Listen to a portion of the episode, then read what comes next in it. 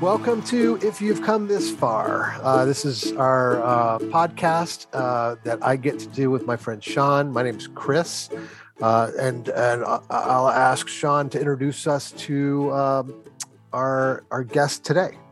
So our guest today is Ryan Bayron. Uh, I think I met Ryan a couple years ago, maybe a, maybe a little more, um, through a Men Living event. Um, Ryan is uh, an interesting cat. So he is um, a husband, a father uh, to a three year old son. He um, is a graphic designer, he's an energy healer. He runs a podcast with his friend Abby called True North. And he is the holistic mystic uh, which is his TikTok handle, who the holistic mystic has 281,000 followers, and uh, he's making quite a splash on TikTok. So we have a very, I think, a very interesting discussion with Ryan about life, uh, being on social media, um, and just kind of the experiences of of having 281,000 people that might be interested in what you have to say.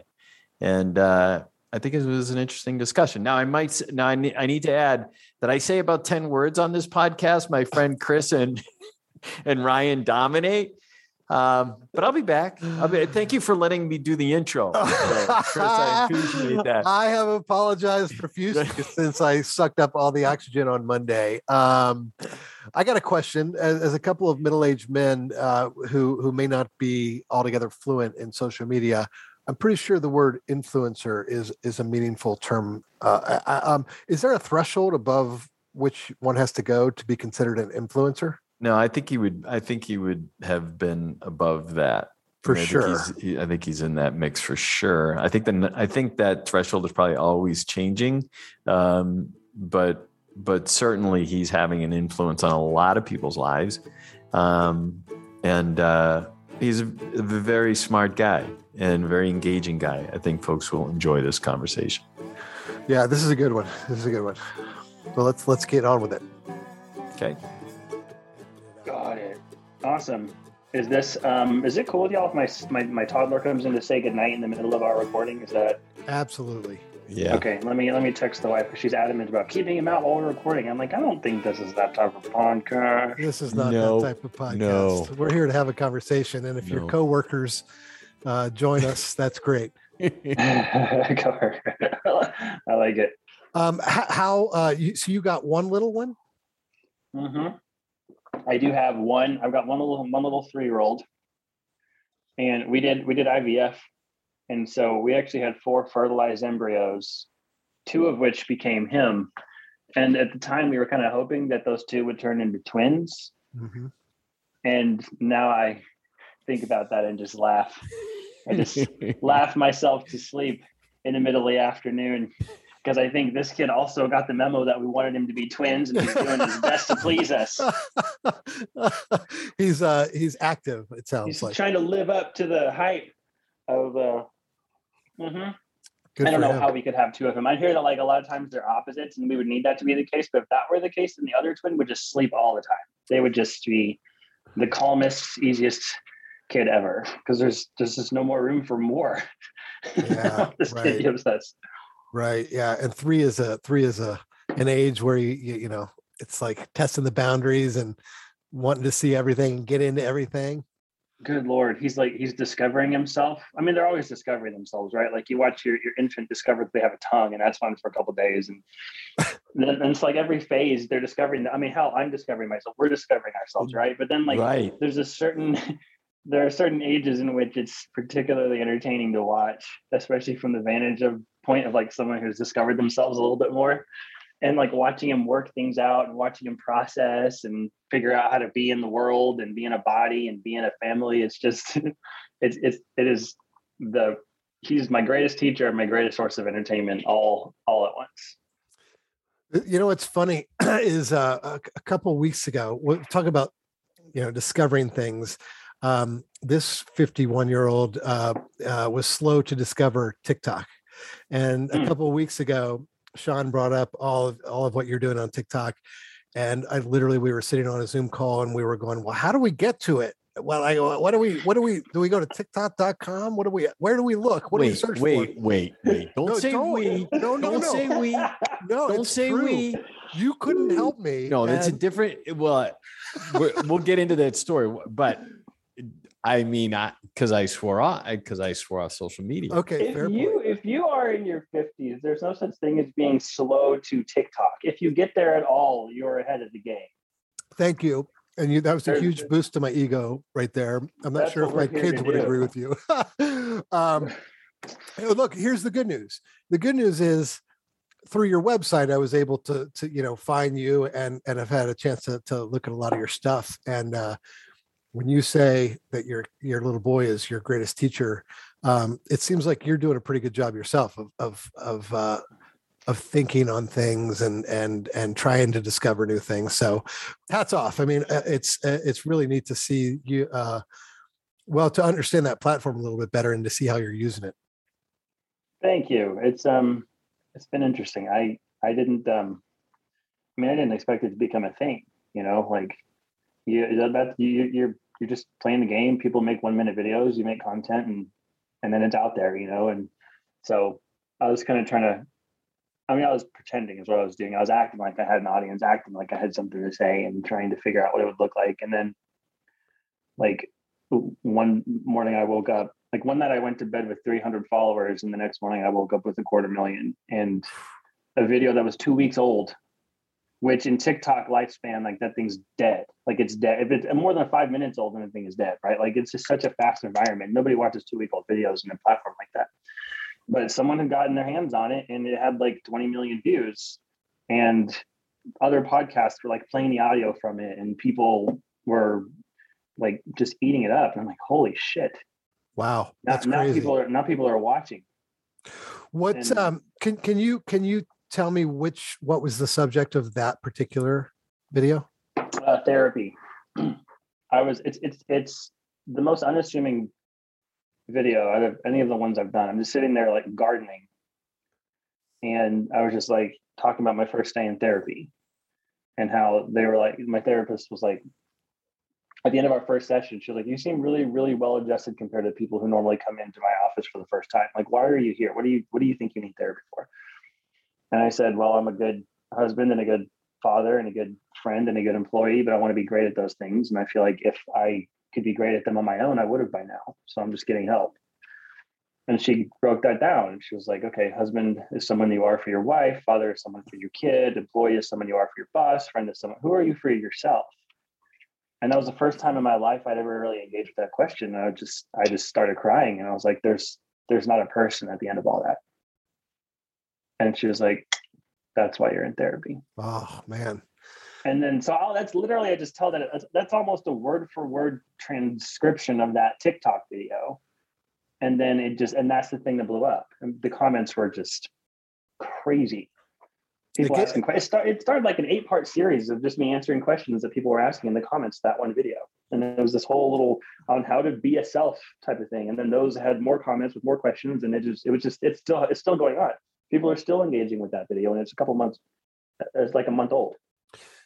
a that gives me goosebumps. Um, just that, you know, her uh, your, whoever your therapist is, his or her insight um, is pretty pretty neat, pretty powerful. Can I ask you? So when when was this your first therapy session? Mm. Mm, I'm trying to trace back because it like there was a domino effect from that day to like where I am now. And so if I were to trace that back in chapters, and I'd say maybe three years ago, Okay. around three years ago. Um, it, and when was the first time you ever thought about seeking therapy? Cause, and the reason I ask is because I mean I, I don't know you personally that well, but I know a lot about you, or I know some about you, and you're pretty thoughtful, pretty self-aware. Um, and so on the one hand, I'm like, there's no way this guy only first thought about therapy when he was however old you are now. Yeah, I thought know, about therapy for the first time like two weeks before I went. Wow. Was there anything that Yeah. trig- triggered it? Or I mean, did, Oh yeah, every everything in in my life was crumbling around me. It was just like I was on the rocks with my job. I was in the busiest season of the year at my job, in the worst like performance situation. Like I was, I was. Trying, I'm trying to figure out how to tell a story without making anybody look like painting someone in a bad light. Because it's just a whole bunch of people who are doing their best with what they had. Um, and I and I have a habit of telling the story, and then people will vilify certain characters, and I don't think it's that way at all. But I was, I was on a creative team at a at a big company, really close to the top, like unreasonably close to the top of the hierarchy. I didn't, I didn't, I feel like I didn't really earn my place there. I just kind of like stumbled into it, and they didn't kick me out, so I kept doing the thing. And um, and in one week, my boss told me, "A, out of all the creatives in this entire company, you are head and shoulders above the rest, the top person we have. And then a little bit later, they put me on a performance improvement plan.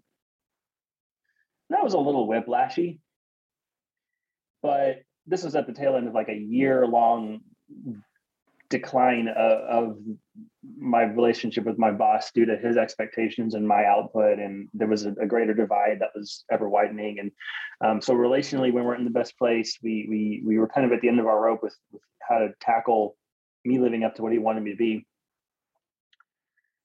And that's really confusing because he just told me that i was the best in the company. And so the way that i parse that out is my creative output was better than the creative output of other creative people in this company according to him but everything else sucked. My executive function, my administration, I didn't read emails, I didn't respond to emails, I didn't even check my email, I didn't communicate, I missed almost every deadline, didn't negotiate, I just missed it. Didn't keep people updated, I just pushed things back and people like had to scramble to pick up the pieces of of Ryan's inability to be on top of his shit, you know, uh, scheduling things and following up, just all the administrative oil that greases the gears of you being able to do your job. I just, I was good at one thing and everything else I, I wasn't, you know? And so that's why they put me on the performance improvement plan, which if anybody doesn't know what that means, that's corporate America's way of saying we're going to fire you and we need this paper trail to show that we quote unquote gave you a shot before we can fire you for this. Mm-hmm. That was basically fired. And at that same time, my marriage was in the worst spot it had been in to date, in that we'd been married for over a decade at that point. Um, so it's the busiest time of year. I'm in the worst performance situation, boss relationship situation I've been in. My marriage is in the worst situation it's been in. We have a newborn that I'm not seeing because I'm working 14 to 18 hours a day, seven days a week. And I just, I just cracked. I was just like, this is not sustainable. I can't do this. Oh, and we were in the middle of buying a house. Mm-hmm. We were in the middle of selling and buying a house at the same time while all of this was going on. So it is a lot. And any well adjusted person is going to feel like things are caving in around them in that environment. But a lot of the things that were really keeping me up at night and draining my soul were relational things. And I wanted to get help figuring that out. And I had noticed that the way I felt about those situations was compiling how I felt about those situations. You know, you have your emotion, which is your response to the stimulus, and then you have your secondary emotion, which is your response to the first emotion. And then that's a rabbit hole you could go down all day. And so taking inventory of that made me feel like I need to call in reinforcements. And so that's when I said I need to go to therapy. And then I also at the same time got di- I, I tried to see if I had like a learning disability or an executive function disorder. So I started going that diagnosis rabbit trail. And then that's also what led me to get diagnosed with ADHD. Yeah, I saw some of your posts on ADHD. I haven't looked at or watched um, many of those yet, but um, are you still with? I'm just curious. Are you still with the same therapist? No, not with the same company, not with the same therapist.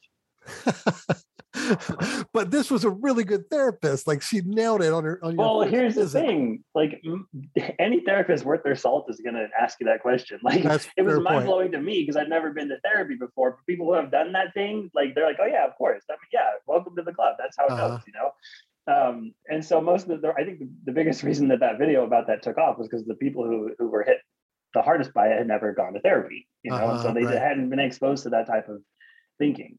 And there was nothing wrong with that therapist. I just, you know, it's kind of like marrying the first person you date. I was uh-huh. like, there's got to be like, what else is out there? You, know, play, the, play, play, the field, play the field. Yeah, first. yeah, just see what else is out there, and if I, you know, go out there and find other therapists, and then I was busy, I'll come back. And then I found someone who uh, rhymed with me a little bit, a lot better. Yeah, and I've yeah. been with her ever since. Um, so agree with the way people use pips um, and sometimes people use pips because they think a person can, can really grow through the pip mm-hmm. um, you've said that you left that company. My guess is uh, this is sort of this is not in the form of a question but it is a question. Um, my guess is that you did learn from that conversation and that pip is that is that safe to say? Or like how mm-hmm. yes and no a PIP itself, as you're probably aware, is a very stress inducing experience. And stress is a huge inhibitor of productivity and focus. And so, in a way, putting someone on a PIP, just that fact alone, almost guarantees that they don't that they're not successful. That being said, once I departed from that company, and I spent a year, 18 months being unemployed, burning through the 401k that I built up while I was there. Mm-hmm. That time of reflection and quiet and stillness is where the real learning happened. But it wasn't reflecting on the PIP itself, it was reflecting on my entire experience of being there. Um, and where it started and where it led and why and man, I guess I'm still processing that because that's like that's hitting me somewhere unexpectedly so. But yeah, it was it was taking that time to just to just review it that all the learning happened. You know, and yeah, I, I think I eventually learned the thing that a PIP ideally is there to teach you because I have a new employer and everything my last boss wanted me to be, I am now kind of that. Mm-hmm. Um, and there's other companies benefiting from it. And so obviously I learned I learned what I what I was what what what they wanted me to learn at the last job. But I think honestly, I think it took being separated from them and having space and distance and perspective for the the learning to really sink in. Because if I had learned it on the job, congratulations, you have this job. Mm-hmm. It's still it's still expectations through the roof. It's still a fast pace. It's still this culture that it kind of values you according to your output instead of your you as a person. Mm-hmm. And so keeping that job wasn't really that much of a carrot. Mm-hmm.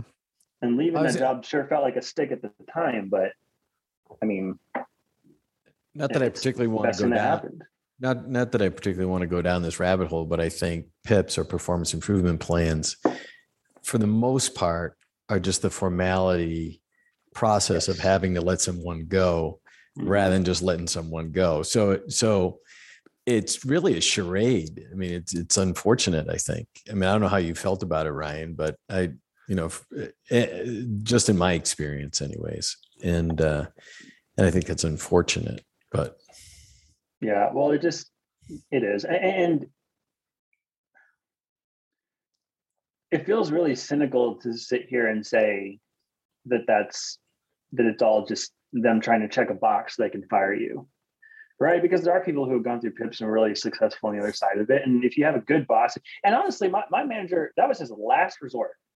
He tried everything he right. possibly could. And he was like, I don't know, I don't know how many times he pulled me aside and was like, I don't know what to do with you anymore. I, I don't know. Yeah. You know, yeah. like he was at, literally at the end of his rope. This was the last option. And he he you know, I mean, you got to give it to him for trying, you know, and um, and so I don't think there's anything inherently immoral or wrong or or can I cuss on this podcast? Yes, Yeah. you, you can. I mean, I don't Right. think they're completely bullshit. Yeah. But if you think a PIP is just them checking a box so they can fire you, then how are you going to have hope? uh-huh. How are you even going to muster up what it takes to be successful? And do you even want to be successful? Do you even want to stay with that company at that Mhm. point? They're literally Right. reducing you down to a metric. Right. And that's, I mean, they're all, you're only ever a metric to them, but some companies do a really good job of pulling off this this this culture where you feel like you're more. You feel, you go out for drinks afterwards. You you talk about each other's kids. You're on maybe your Facebook friends, and so there's this family culture and this you, you know you think you're more until the productivity slides, Yeah. and then you realize you never it was never more than that, and that's a hard realization to stomach when your job is on the line. Yeah. Right. So that's a lot. Yeah, I, if I could borrow your own words in one of your uh, uh, on being a self videos, you were I think you must have been responding to someone, and you said you don't need to fix yourself because you're not broken, Mhm. but a pip sure does sort of make one feel broken, I guess, in a way, right? Because if you know it's our last resort, and we haven't been able to f- fix you with air quotes uh, up to this point, so here we are. So yeah, it's I, I- I should probably be more thoughtful. It's not like I, I'm handing out pips all the time. Don't get me wrong.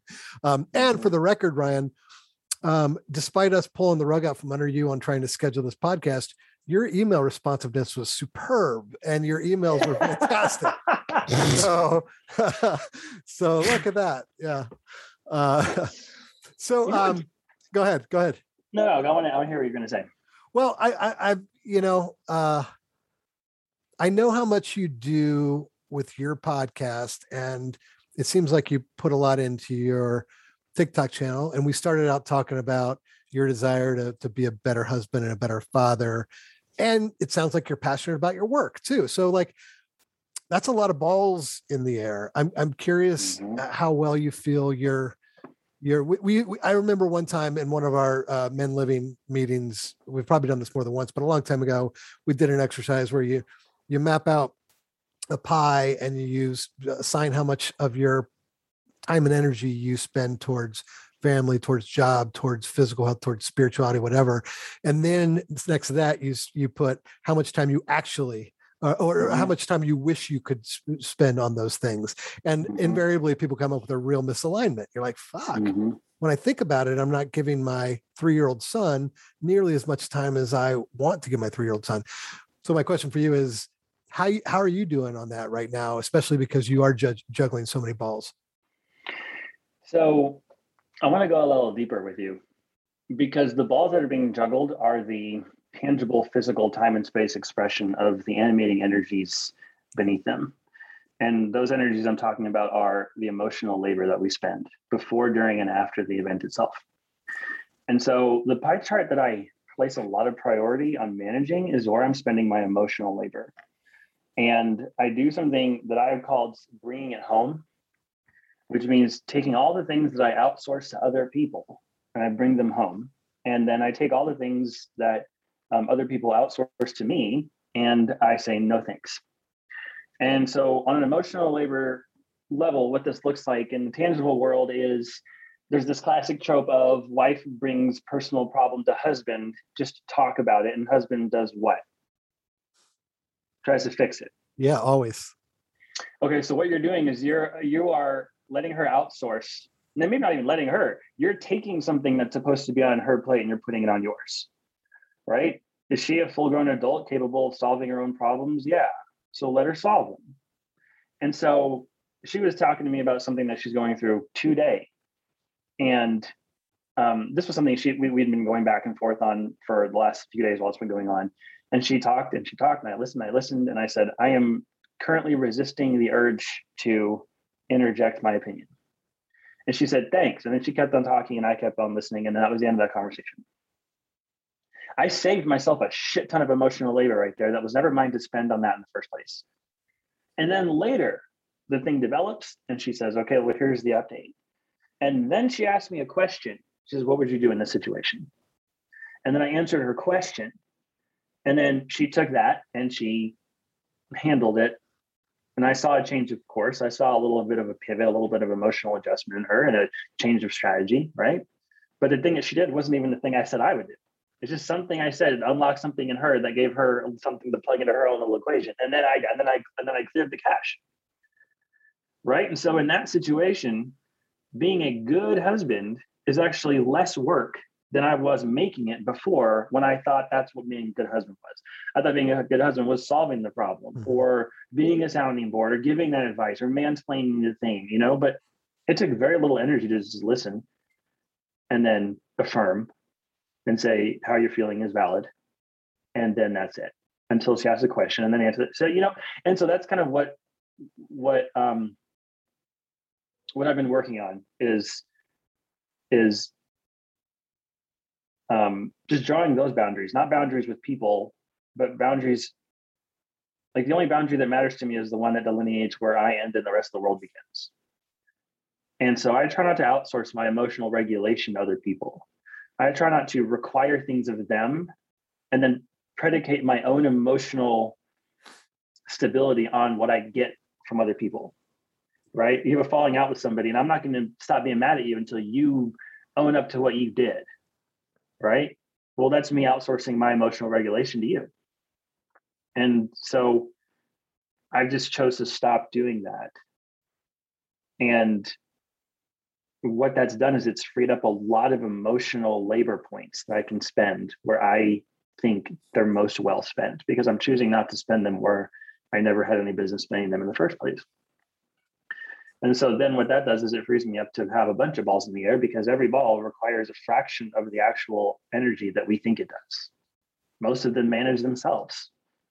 We, we tell ourselves a story that we have to keep it going. We have we tell ourselves a story that we are the engine of all of the things. And if we don't pour all this time into them, they're not going to happen. But that's the world's so much bigger than that. And like my kid's going to grow up with or without me. He's going to learn lessons with or without me. He's going to he's going to figure his shit out on his own. He already is. Mm-hmm. He doesn't need me to make every single thing a teachable moment. You know, just just be present with him and just be present with my wife, be present with myself, be present with my work. And when I'm present with a thing, choose not to be present with anything else at all. And doesn't really matter how many balls you have in the air, they all seem like bubbles. It's just a whole lot lighter. And it's just easier to watch them do their thing instead of try to make them do it. That's great stuff. I uh, one of my favorite recent quotes uh, is uh, Walt Whitman quote that says, "Be curious, not judgmental." And mm-hmm. I don't know why it is for me personally. I mean, I think it's partly because I'm an engineer, probably a little bit because it's typical of of men, men like man behavior to mm-hmm. race to solution. Um, it's it's a white dominant behavior for sure uh, to to race to solution, and um, and I just like to solve problems but but but to your point like if you were uh, and, and i'll do it um i mean this is not a confessional but but i'll do it with piddly ass problems that that to your point are going to work themselves out and the return on solving the problem isn't that great in the first place but it's something i've tried to work on too. It's just like consider really what my wife needs and to your point you know sometimes it's just to be heard or to be validated uh, and not try to solve everything. So i will definitely take that away from here and maybe it'll free up some of my pie space. Yeah. yeah i think about it like i grew up playing video games so everything was points but my question i asked myself like i asked one of the things i asked my wife was like are you sure that this is worth your spending emotional caring points on like if you only have so many emotional give a shits in a day, is this worth spending all of the ones you're spending? Because it's pretty expensive and you're putting a lot into this. Uh-huh. And and so just asking that question, is this worth the time points I'm spending on it? Is this worth the effort? Is this worth the give a shits? Is this worth the the fight points? Oh, I'm offended that you said a thing and now I'm gonna go fight you. Is that worth my fight points? Right. And treating all those things like a like a like a finite resource. I, I, have a certain very small number of argue with people in the comment section of social media post points. I have some. I allow myself some because I'm a cis het light skinned dude. And so what that means is allyship, fighting the fight and going to bat for people for whom it takes so much energy to, just to get through the day that maybe they don't have anything left in the tank to then go fight for their own rights. But I got all the energy tank because I don't have any barriers between me and the life I want to live. So I'm going to use that life to break down the barriers for others, right? And in this day and age, that happens predominantly in the comment section of social media posts. Uh-huh. So I do give myself some argue with strangers on the internet points. But when I'm out, I'm out. And so the question is like, okay, going back to your pie chart, how many points do I allocate for myself in these different categories of giving shits and caring? And it's all emotional expenditure. Mm-hmm. It's not time or physical energy or voice usage. It's how much how much am I going to pour emotion and soul into this?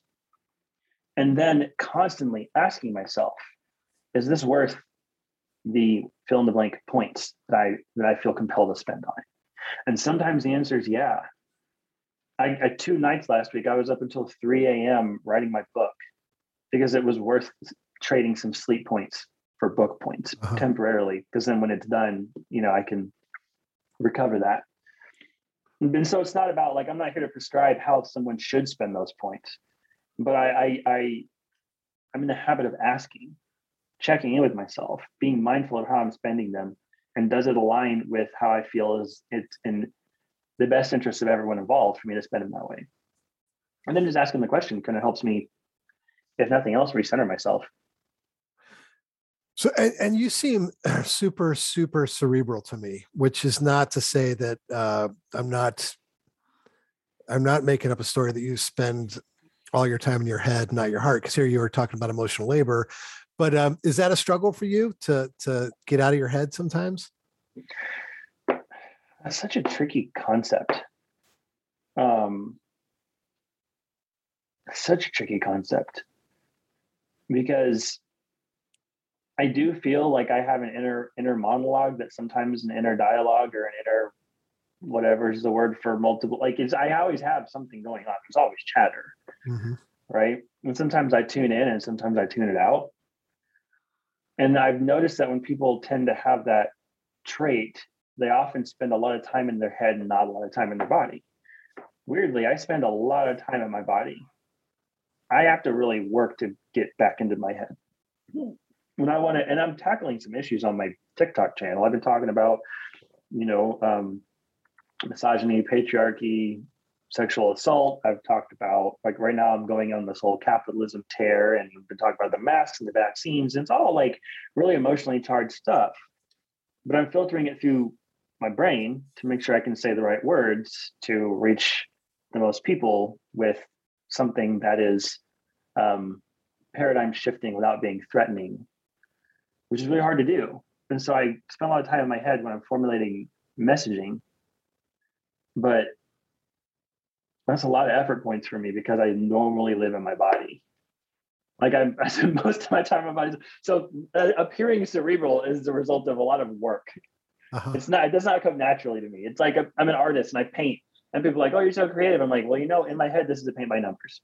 Like it is an Excel spreadsheet that just looks like a painting because you don't see my left brain process that I'm using to get there."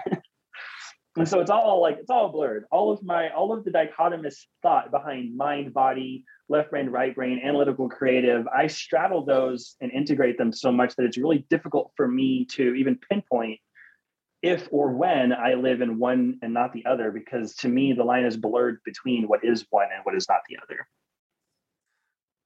I'm curious uh, how much you know about your followers. Um, like, what's what is the profile? I mean, and it's unfair to say what is the profile of uh, several hundred thousand, however many followers you have. Um, mm-hmm. But but I think who, it's about two hundred eighty-one thousand. Thank you. Mr. Spreadsheet. Um, I like that. Uh, like, who is who is noticing Ryan Bayron and who is finding Ryan Bayron's um, TikToks um, worth listening to? So what we're looking at here is uh, 71.1% female, 28.9% male, which is really shitty because TikTok doesn't allow you to put non-binary. 79% of them are in the United States, and the view times usually peak around 10 p.m. But what really happens is like I've got I've got a few regulars, a few regulars who like all of my things comment on all of my things. And when I go live, they're always there. We know each other by name. I know them by their little um, profile picture and their username. And um, they're like, if you can say like you have TikTok friends, and those would be my my TikTok friends. I've got a handful of those that like we just discovered that some of us disagree on certain things, but then they'll comment on my videos with their counterpoint and then later say, I would never give this counterpoint to anybody else who espouses the ideology that you're that you're talking about, but it's you. And I trust and respect you. So let's actually have a conversation. And then we're off to the races, you know? And so I've got those people where we have some we've somehow achieved some type of relational bandwidth to um, go places that they won't go with with other content creators it's like very much a person to person thing not like an audience to the person on the stage type of thing and those people are all very um, present growth minded um, they're all women. At least they present as female as far as i know.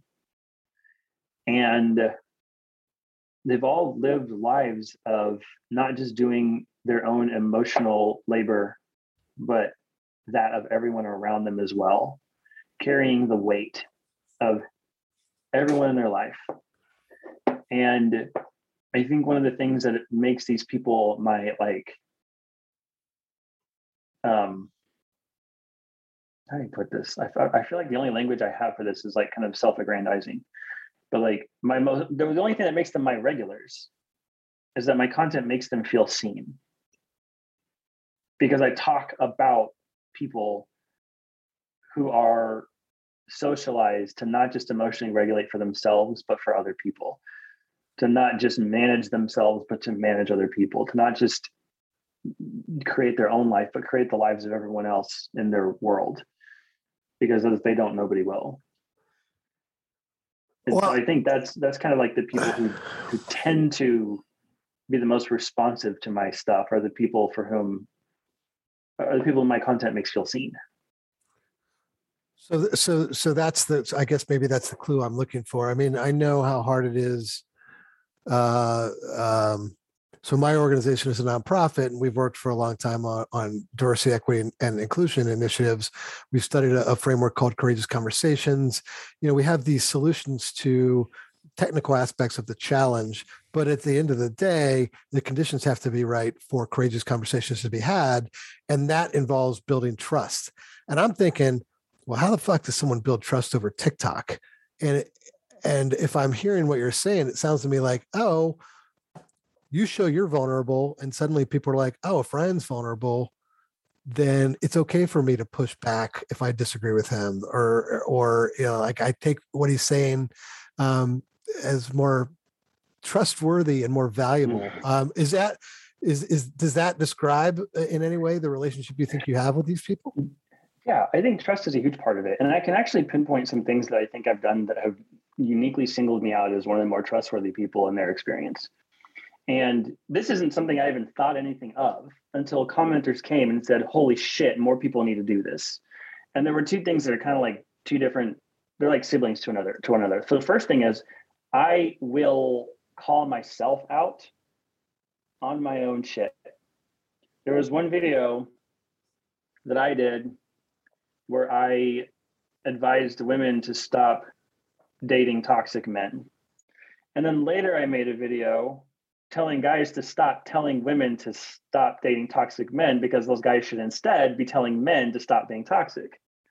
And then I noticed that and I made a third video putting them side by side. and I was like, I have my own growing to do, and you're going to see it happen. I'm not deleting the old stuff just because I've outgrown it, but here's me directly contradicting myself. And then now I'm not, this is where I'm at. So yeah, no one, no one is immune to cognitive dissonance, but also no one's immune to growth. And this is what growth looks like.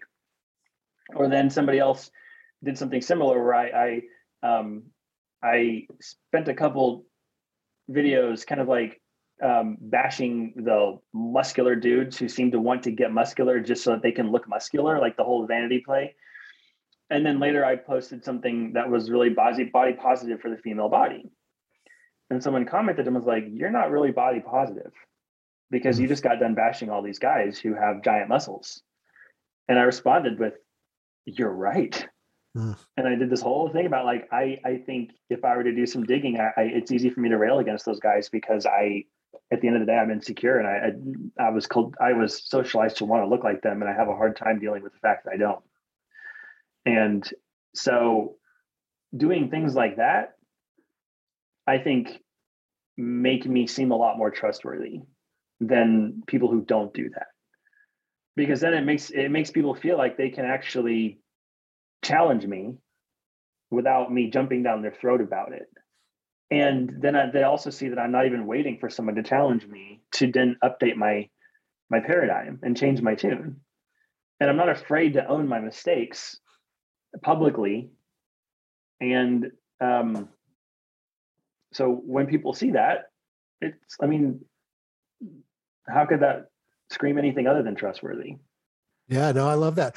Well i, I would i would argue that the corollary to this is the world wouldn't be a better place if any of us sort of sat quietly because we were afraid to make mistakes. So being willing to uh you know and this this applies in all the stuff we you're working on and we a lot of us working on like misogyny anti-racism whatever like with with a little bit of grace it's good but when people are like i just want to try and i'm going to fuck up but but know that the intention is good and it's not for you know lack of effort. So um i love that you don't take shit down that makes you look you know inconsistent or or or silly. So i appreciate right. that. right it, it, needs to be people well that's the other thing too is in the last year or so, one thing I've learned from parenting is that one of the best ways to teach him anything is by modeling it. In fact, you don't even like you're you're modeling whether or not you realize you're modeling, you know? And and uh so I've started kind of like move that into what I've been doing on TikTok, right? I am holding men accountable. I'm holding white people accountable. I'm holding the church accountable. But what do I want them to do with that? What do I want them to do? I, do I want them to sit there and be like, you know, you're right. I was doing it wrong this whole time. And um, because you said those words, I'm going to start doing it right. Well, I don't think it's that simple. But if I'm going to even ask for some version of that, something even in the ballpark of that, I increase the odds if I model what that looks like for them. Because then they also know that of all the places in in the TikTok world my page is a safe place for them to do that if they decide that they want to. Because i'm doing it too. Yeah you, you just reminded me of another one of your tiktoks that i love. Sorry sean. I, every episode of pod, this podcast i have to apologize to sean because i take up too much airspace. Um, but i'm fired up about this. So the, the, the, the one the one you did about the the the pastor inviting atheists i may have that slightly off uh-huh. atheists uh-huh. in the church. Um, I, I don't want to take us down that path, but Sean, have you have you did you see that one? I I may have. I watched I watched some of the more recent ones. It, it, it's a lesson, Ryan. I thought I thought what I was hearing was a lesson way bigger than just church. Would you do you remember that yes. one? Could you share that? Yeah. So the the short version is there was um at one of the churches that I was on the on the worship team at. At the end of the service, they did this um, this kind of communal art. I said the short version. There's no short versions of stories with me. It's going to be a long version. I'm just going to own that right now. Do it. Um, do it. I, am thinking like, is there? Am I going to truncate this? No, I am not. Let's just call it like it is. So there was this. There was like a, a collaborative art piece in the back of the in the back of the auditorium at the end of the service where um, the sermon was about how there was room enough for anybody and everybody within the church in like some platonic ideal version of what the church is supposed to be. And so I made this collaborative art piece. I was this big board and it was painted white and it had um, the logo in the middle, I think. It was like yarn art with the nails and stuff, and then a lot of open space around the edges. And what the people were supposed to do is take a Sharpie and write room enough for, and then write something about themselves that they thought maybe there wasn't room enough for in the capital C church.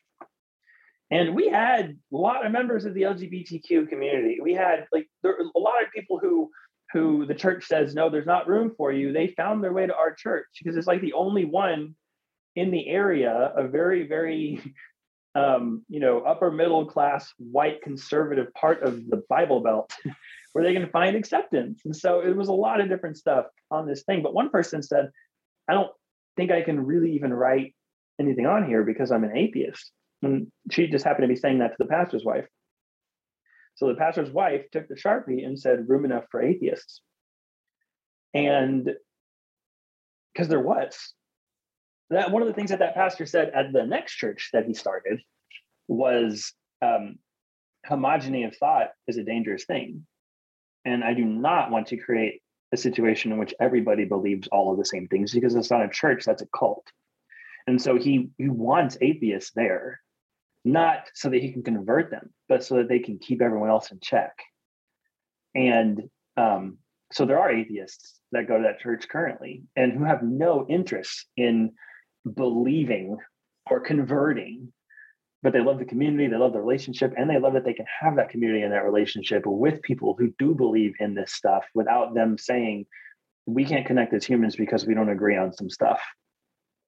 And you're still welcome here, and your thoughts are welcome, and your your ideas are welcome, and your opinions are welcome. And I'm going to grow from you challenging the things that I grew up repeating in my echo chamber that I was born in.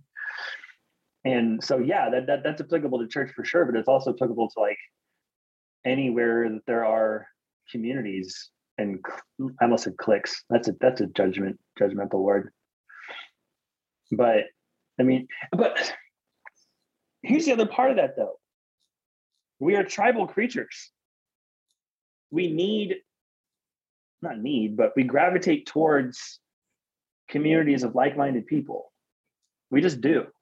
There's something about solidarity and and understanding and having a common language you know um, and there's value in that and so if, if i were to one of the things i've learned having audience is that if you say a statement people will take that statement and then pick a direction and just shoot your statement as far as will possibly go in that direction right, right. and then argue with what they find there you know yeah. and so i kind of like when i catch that line of reel people back in and be like there is value in community with some level of um, central theme but excluding people from that community because they don't jive with that central theme is an attitude, a posture of the heart that I think we collectively could stand to grow out of, or at the very least move away from. Yeah, I, I agree a thousand percent. Like there's a there's an epidemic fear of anything that's different you know you see this when yes. you talk about critical race theory like people are like oh my god that's just different than what we've already and some people say much worse than that but mm-hmm. but yeah uh, so it's almost like being willing to take chances and and and perhaps make some mistakes uh similarly it's it's it's it's refreshing to just invite ideas that you never considered before right I, I i think that's a really healthy thing and we can still be tribal creatures Yes, it, it is always. It's always. It's a both and. It's definitely Absolutely. a both and. And again, the comment section of that one was was really fun. That was fun to read. I didn't really interact too much with it because it's one of those things people get really, really hyped up about. Sure, and, third um, rail, yeah. Yeah, yeah, yeah. And I've learned how to really spot when someone wants to have a discussion and when they just want to say their thing. And uh-huh. so much to say, I'm like, okay, you can you can say your thing. Yeah. My, pe- my people will get you. I don't have to spend emotional points on that. I've, got, I've, got, audience members on my team who will just go have your little conversation. Um, emotional points is going to be one of my takeaways for sure to think about uh, about my my life in that context. Um, at some point, Sean, I don't know if you if if you if you want to weigh in here, but at some point before we let Ryan go, I want to I want to hear if you're willing to talk about the book that you're writing. I, I think I have some idea, but but uh, if you're my book, yeah, Oh, shits and giggles. Okay. I need to tell you. I need to tell you the backstory. When are, when are we? How much time do we have? Is this an hour long? Do we really only have 16 minutes left? No, no. We we blocked uh, uh, an hour and 15. Um, and yes, yeah, yeah, yeah. No, no short stories here. Okay, so do you know what NaNoWriMo is? And I'm not going to spell out. It's National Novel Writers Month. It's the first two letters from each of those, and they put them all together. And it's just like every November, there's like a website and an app, and people just decide I'm going to hunker down and write an entire novel this month. And so you track how many words you write every day, and it's like this bar chart, and you click, compare yourself to the the rest of the people, and it's a fun. It's like a. It's kind of like gamifying doing the thing that you tell yourself to do and you never do. Okay. And I always knew I had a book in me, and I didn't know what it was about, so I just opened a WordPad and started writing in November. And I did. I got I got thirty thousand words out that, that November, and it was kind of like a the, the first person account of my entire deconstruction from my Southern Baptist Protestant evangelical roots to whatever the fuck I am right now. Step by step, right? This was the first crack in the glass. This was the second one. Here's the, the struggle here. Here's that thing. It just takes you like, it, it, it is like a, a very, very, very detailed description of the actual slippery slope that parents are afraid their kids are going to go down if they listen to rap music or something you know like it's it was that every little tiny step. And each one is just a step right? It makes sense that that would be the natural progression. And then when you stop and you look where you've been you're like i'm not even a christian anymore. And and then i i uh, i realized that that was a really boring story to everyone who's not me. And a lot of the things in that in that manuscript exist in other books that are better and that already exist and if there's one thing I do not like doing, it's adding to the noise. And so when I took a hard look at it and stripped out everything that I felt either didn't need to be there or existed elsewhere, what I ended up with was a collection of stories about my dad and some other little things that for some reason fell through the cracks when I was trying to make things fall through the cracks. They unfelt, I don't know. But that's what it was. And I was like, oh, I thought this was the heart of the book. But really, the book is just the heart. this is the whole book. And so I took that idea and I sat on it for like three years and didn't touch it. And then um, a lot of signs pointed to now being the time to just crank the fucker out. The stories that they're in my head, they've been in my head. I can regurgitate them word for word. They're there. They're there, man. And I always imagined that I would deliver them from a stage when I go back into public speaking, but I don't know when that's going to be. And in a way, I already kind of found a new stage and I'm already doing my public speaking. So it's going to be a short book. Like I want it to be something that if like if someone really wants to, they can read it cover to cover in a single pooping. And because uh, a single what? Yeah, you, Can you, you repeat that? Me. No, you heard me. You heard me. It's going to be small enough to like sit on the tank, you know, and then you just, you know, it's it's easy to easily digestible. But essentially, it's it's it's a bunch of short stories in some sort of like essay format, I guess. It's non-linear. I jump all over the timeline, and um, each story I want it to fit just on two pages. Like you can just open it up and you see the whole story at once. And then each story at the end, kind of like Aesop's fables, had a little learnable, like the one thing that I took from this experience that I continue to to build into the thing I'm becoming.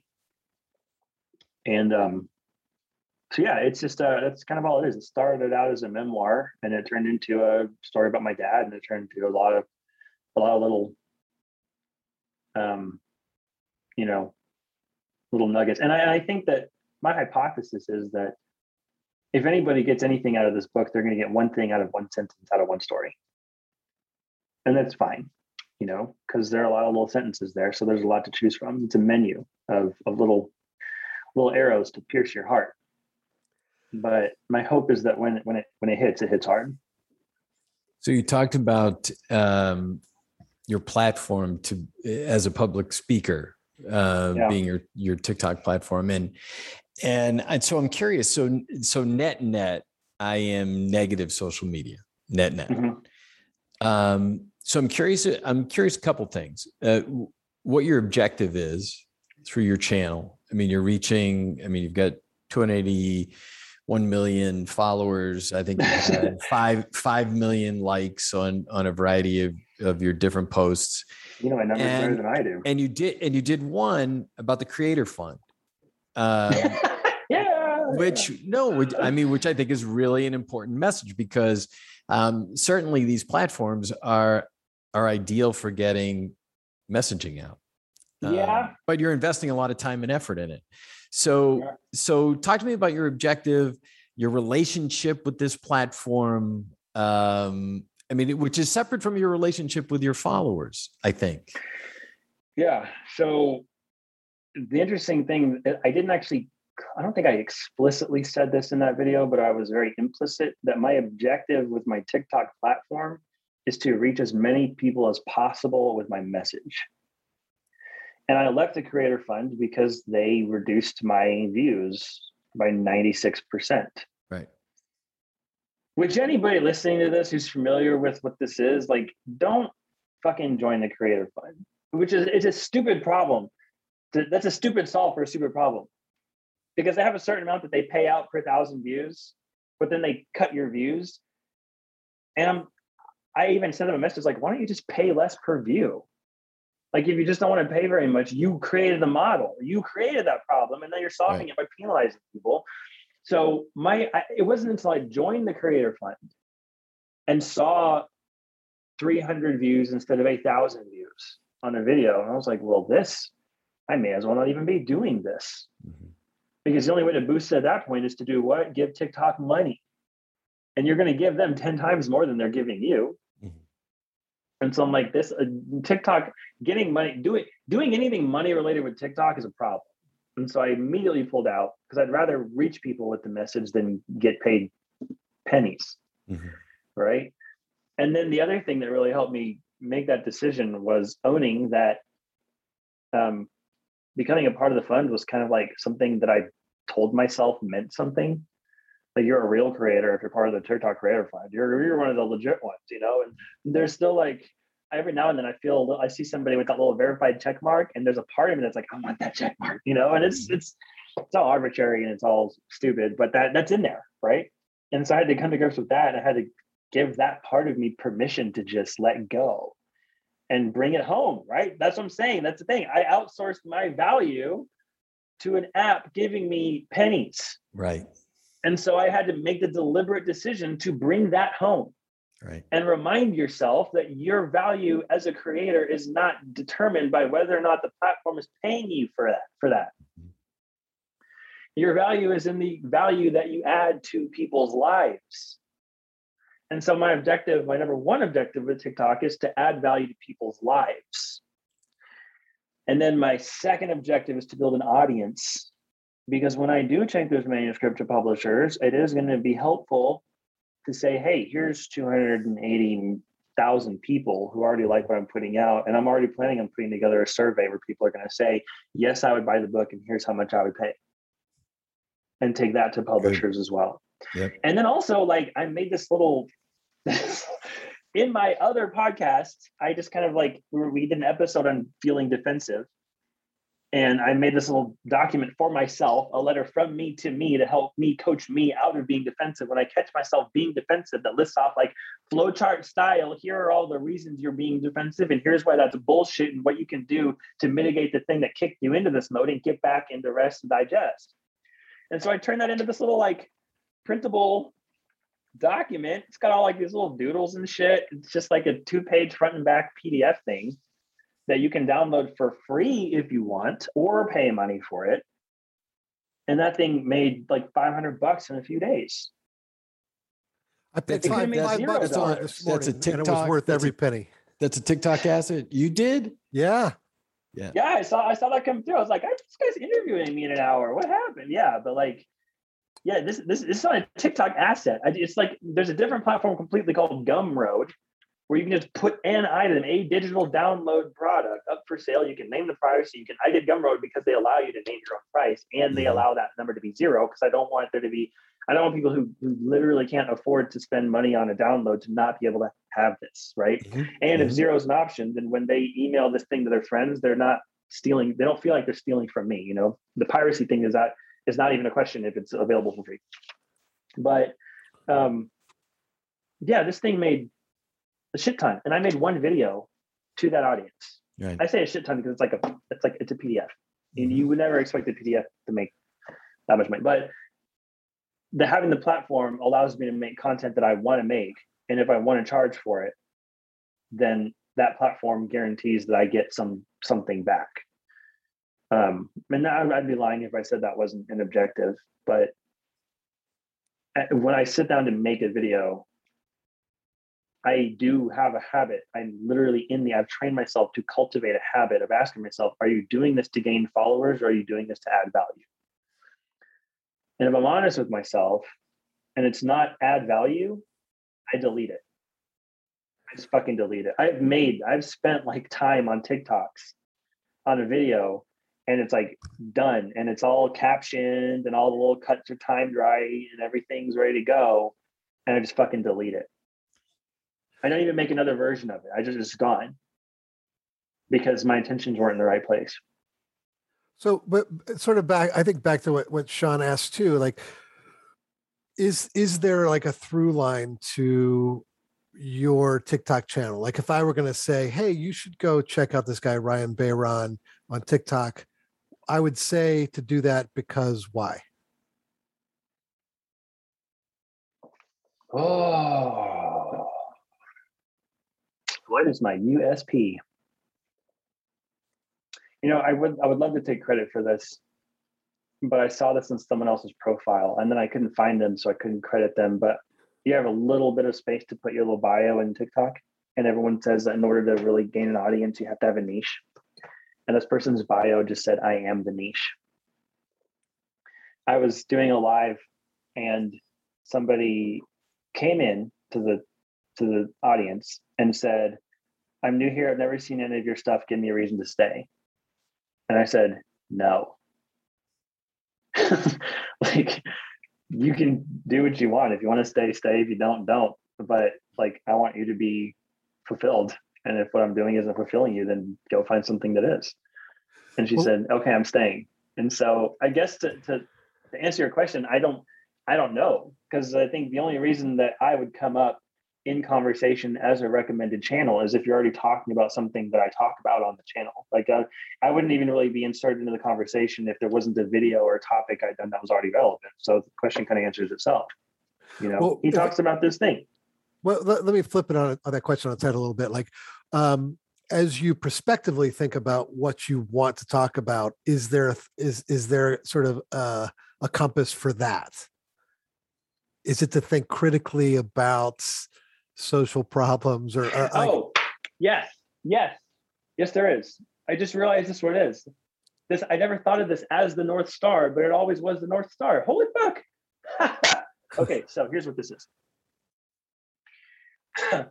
in the last 15 minutes of this 14 minutes of this thing i'm going to to let you all know that even though i'm a very critical thinker who's left my religion of origin I do participate in um, operating as though I have a legit spirit guide who like fucking talks to me in my head. This spirit guide clued me into the fact that I can do energy healing on other human bodies. And I have all kinds of stories we could get into about why I was so fucking reluctant to buy into any of this shit. And then after doing my darndest to disprove it, it just couldn't be disproved. But I can, if you have a body problem, I, and not just I, every, I think every person being a human body can do this. It's just like people don't know that they can.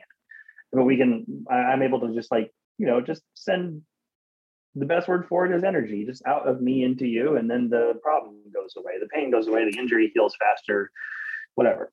Right. And this voice in my head was the one that told me I could do that and then taught me how. And then I started a healing practice, doing energy healing, trying to charge money for it, trying to schedule bookings, doing a lot of stuff.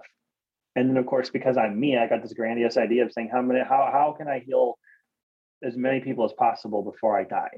one person at a time is not cutting it and it's not going to pay the bills because i feel really weird about charging for something that doesn't work half the time quote unquote work you know it does what it's supposed to do but there are a lot of factors that go into whether or not people see results a lot of which are beyond my control but um i kind of like wrestled with that for at least half a decade. How, how do I incorporate this into my life? How do I become a healer? How do I be a healer? How do I make this my thing? Because every time I would try to like make that the center of gravity of my life or what I spent my time on, it never really went anywhere, it did anything, and you know, um, led to anything that I felt like was a thing. And then one day I was sitting there talking to my spirit guide, be like, why did you, you do this? Why did you, why, why did you put this on my radar in my lab? It's not, it's not doing, I told you you were here to heal. I did not tell you you were here to heal other people. I was like, oh. And then I thought about the abuse I suffered at the hands of my dad for the first 11 years of my life before he changed. I thought about the toxic culture I was raised in in a conservative Baptist church. I thought about all the things that I have that I can heal from. And I haven't been because I've been so focused on making people's sports injuries go away without physical therapy. And then this the answer floated my way. That's how you heal masses upon masses of people. You heal yourself and you pave the way by showing people what that looks like you share your healing with the world and you give them permission to participate in the phenomenon that is their own healing. You're modeling what it looks like, you're modeling how it works, you're modeling the ups and the downs and the ins and the outs. And you're making your little corner of the universe a safe place for them to try that on for size and explore what that might look like. Not just giving them resources and tools, but pointing them to other people who give them better ones. And I think that's the through line. And that's the through line is I am sharing my healed self and my healing self and every facet of that gem. Sometimes it takes form and takes the form of me ranting about sexual assault. Sometimes it takes form of me ranting about capitalism or, you know, um, showing my my my movement practice that I do every day while my kid is sleeping. Sometimes it takes form. I'm the well, the one I was just finishing up right before we got on recording was just me gardening, right? But the one thing that all those have in common is, in some way, shape, or form, the spirit of the thing is me showing my healing and hoping that just showing it is an invitation for other people to do it too and to feel like they can and to show them that it's worth it. I knew that was a layer to it. I just didn't realize that was like the bass note. that's the whole rhythm section, man. that is that's, that's that is like that's the thing. That's the thing behind the thing in every single one of my videos, regardless of what is being expressed in the in the words in the surface. And again, healing is a very bodily thing. I, I have to bring it up into my head so I can get it out of my mouth and into people's little magic pocket screens. But it's a it's all it starts in my body. Well, and and again, I mean, I, I think that you're the distinction you made on one of your TikToks that it's it's healing that you're working on and not fixing is is a takeaway oh, yeah. that a lot of people uh, could stand to hear. I think. Yes, yes, yes, yes, yes, yes. There's so so the one that I, that I just mentioned about my movement practice, I was a gymnast. So I used to be shredded, jacked, strong, flexible, quick, coordinated, skilled. And let's just say now I'm not those things. and right there, you look at those two things, and we are conditioned to believe that the next thing out of my mouth is going to be something akin to wishing I could go back to being those things. It's like people can finish that sentence almost. Uh huh. And so my movement practice now involves stretching. It involves some flexibility work, some mobility work, some strength training. But the thing, the one uh, crucial, essential, non negotiable, indispensable, irreplaceable element that undergirds the entire thing for me is acceptance of what is, honoring what is. Because one of the things we do when we have body goals those goals are a good thing. And the version of ourselves that we strive for is usually some better version than we have now. And there's nothing inherently wrong with that but we are programmed to believe that the second we place that goal in our brains we are supposed to breed discontentment for anything less even the word less, anything else. Uh huh. Right. And so then every single step in that direction that you take is riddled with at least a little bit of body shame, a little bit of lack of self acceptance, a little bit of not good enough. I don't know anybody who needs to hear more that they're not good enough, much less tell ourselves that. And so, what I'm cultivating is the mental practice of holding at the same time two seemingly oppositional things, where I have this thing, I would like to be able to do the splits again, just because I would like to. I like I, I like moving through the world in a human body better when that human body is very flexible and able, right? I would like to be able to do a back bend again. And so there is, I'm like holding loosely to that goal but I'm not doing it so hard that when I when I sit here and do my straddle, I'm not measuring the increments of like the angle that I'm making to see if I'm making progress. I'm not looking at how much farther I have to go before I quote unquote get there. I'm not even comparing this to where I was when I started and saying, look at how much better I am. There's none of that. There's no comparison. Hey, bud. Tomorrow morning for breakfast. Here, I'm going to take this one and put it right here just for you for tomorrow. You come in here and get it. Can I have chocolate? No, we're not doing No, this. I want chocolate after dinner. Okay, you can have chocolate after dinner tomorrow. No, today. Okay. I love you, baby. Close this. Okay. Um, Well done. the- Well done. my coworker, everybody. Thank you. Ah, Um, acceptance of what is. there you go. There you go. And uh, and so ah, train of thought, train of thought, ADD, ADHD.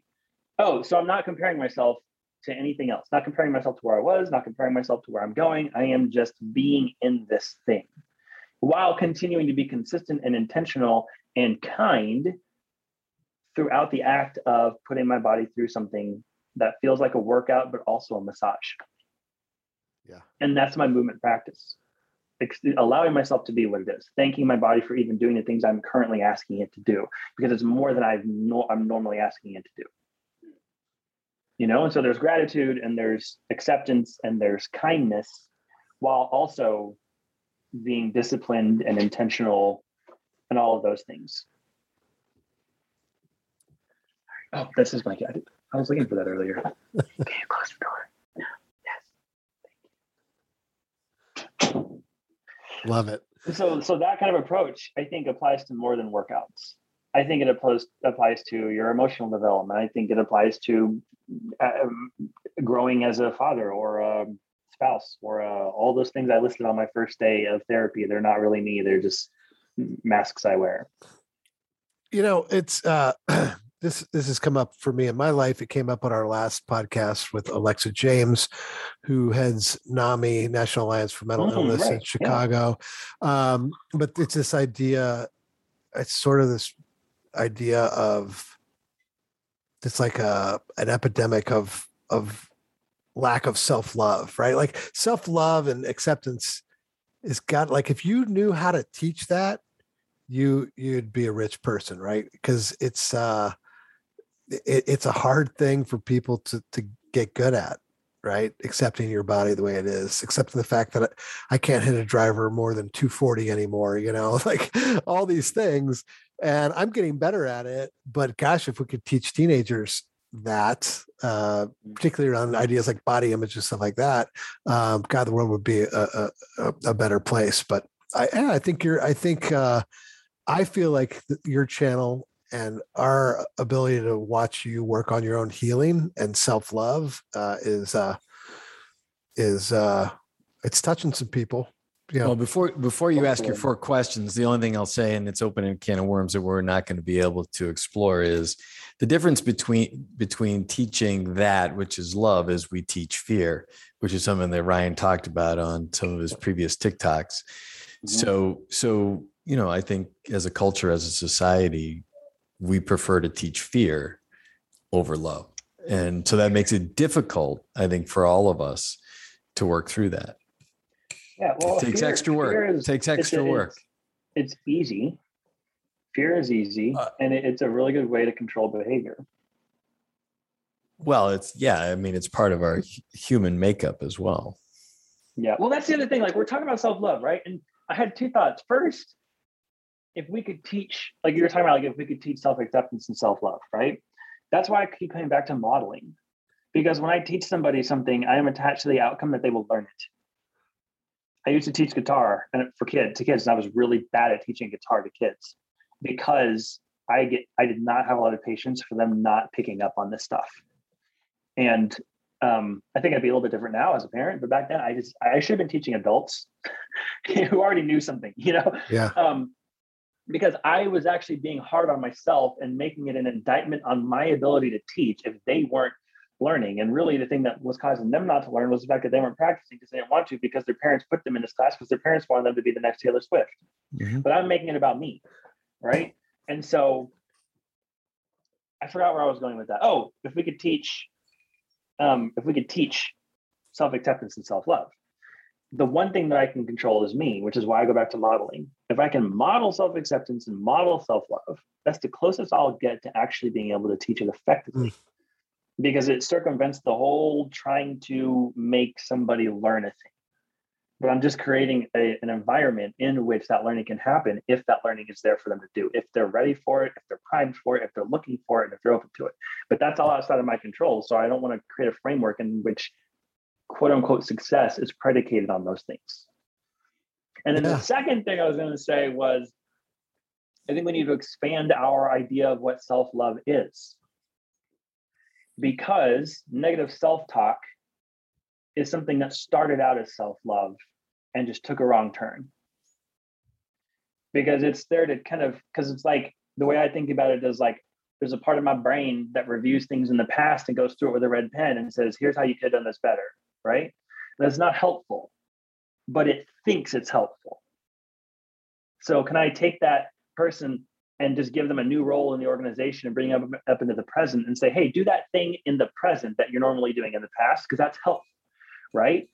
and and so there are things that that are that feel unhealthy there are things that feel detrimental there are things that feel difficult and uncomfortable and painful that we do to ourselves and we think that's not self-love but it's born out of self-love self-preservation is self-love. Because i want to preserve my kid and you know hedge the risk of danger right? And the part of you that wants to preserve yourself does that because it loves yourself. But then the behaviors and patterns that we that we that, that come out of our self-preservation instincts those are the problems because we're not taught how to do that well uh, right? And so i think if we can breathe some some some expansion into how we define what self-love is we can start to learn that all of the things that motivate us come from the fact that we already love ourselves it's just a matter of do we have the appropriate tools to express that love in a way that is health for us and the people around us I'm buying it. I I I, I think it's uh it's an awareness that uh, that I only just had. Like this, that's the key to teaching that is is uh is well the same way we teach three year olds, right? Model Modeling. just model it. Yeah. Model yeah. it and accept that they are where they are. Yeah. Well, Ryan, um, so here's the deal. By signing up, you committed to try to answer four questions at the end of this podcast. Um, Keyword try. yeah, it's uh it's they're they're not hard. There's no right or wrong answers. Uh yeah. Inside Actor Studio kind of deal here. Four questions. Are you, are you ready? I am ready. No, I'm not. I'm not ready, but ask anyway. okay. Okay. Uh, first question is what do you wish you could have told your 10 year old self? Nothing. Nothing different than what I told him when I was 10. Which was the most formative year of your life? Oh, the 11th. That's the year that my dad stopped hitting us. Oh, wow. Cold turkey. Wow. Um, I'll just say at the last podcast, I kicked myself for keeping this question in there because people answer it and then I want to know why. Uh, so thank you for volunteering. um, and uh, that's, that makes a lot of sense. Uh, third question. What do you hope that people will say about you at your wake? I don't. Finally. I don't have I don't have anything that I hope they say about me. I no. I hope that what they say is honest. For a second, I thought you were hoping not to have a wake. Uh, no, no, no, no, I, I don't. I don't have. I'm not attached because then if I have that attachment, I'm going to start trying to like live my life in a way that makes them say that, and then I'm outsourcing my funeral to you know all that stuff. So I hope that they're truthful That's they talk about. That's great. Uh, last question: Do you have a mantra in life, or or even one these days? Um, right now, my mantra is get off TikTok. I have to tell myself that so many times a day. if I don't tell myself that, I will just be on TikTok and I don't get paid enough for that. I literally have to say out loud, Ryan, get off of TikTok and focus on something else. That was so confusing to me because I'm like, so like, what the fuck? We just spent an hour and 15 minutes talking about. No, uh, but I, what you mean is you mean not to spend all of your day on TikTok. Yeah, if I had to give like a, a non stupid answer to that, um, my uh, my That's nothing. Is, no, that's not a stupid answer. No, that actually is a very good answer. um. Oh shit! No, I don't. I, I mean, I have I have some. Here's how my brain works. I have some that I that are my like re, my repeat mantras, but I only even remember them when they're appropriate in the moment and I need to hear them. And okay. when I don't, I, I flush the cache yeah, yeah. And like I've always said, like if I had a superpower, my superpower would be able to know anything on command. But when I'm not knowing anything, I don't know it. Yeah. You know, and so that's kind of how, like I do. They're there. They're in there. I don't know any of them right now because I don't. Yeah. I don't need any of them. The situation doesn't necessitate. You're just you're always trying to protect your RAM, aren't you? You know. right, I do. Well, I don't even say I forgot. I'll, I'll I don't say I forgot something because that sounds like it's accidental. My phrase is now I cleared the cache. I cleared the cache on that. I don't. I didn't have room for all that it'll be back when I need it. It's in there somewhere, but I don't. I I only have so much. Yes, I only have so much RAM. I have like two like two gigs of RAM, like one little RAM stick with only like one of the little things.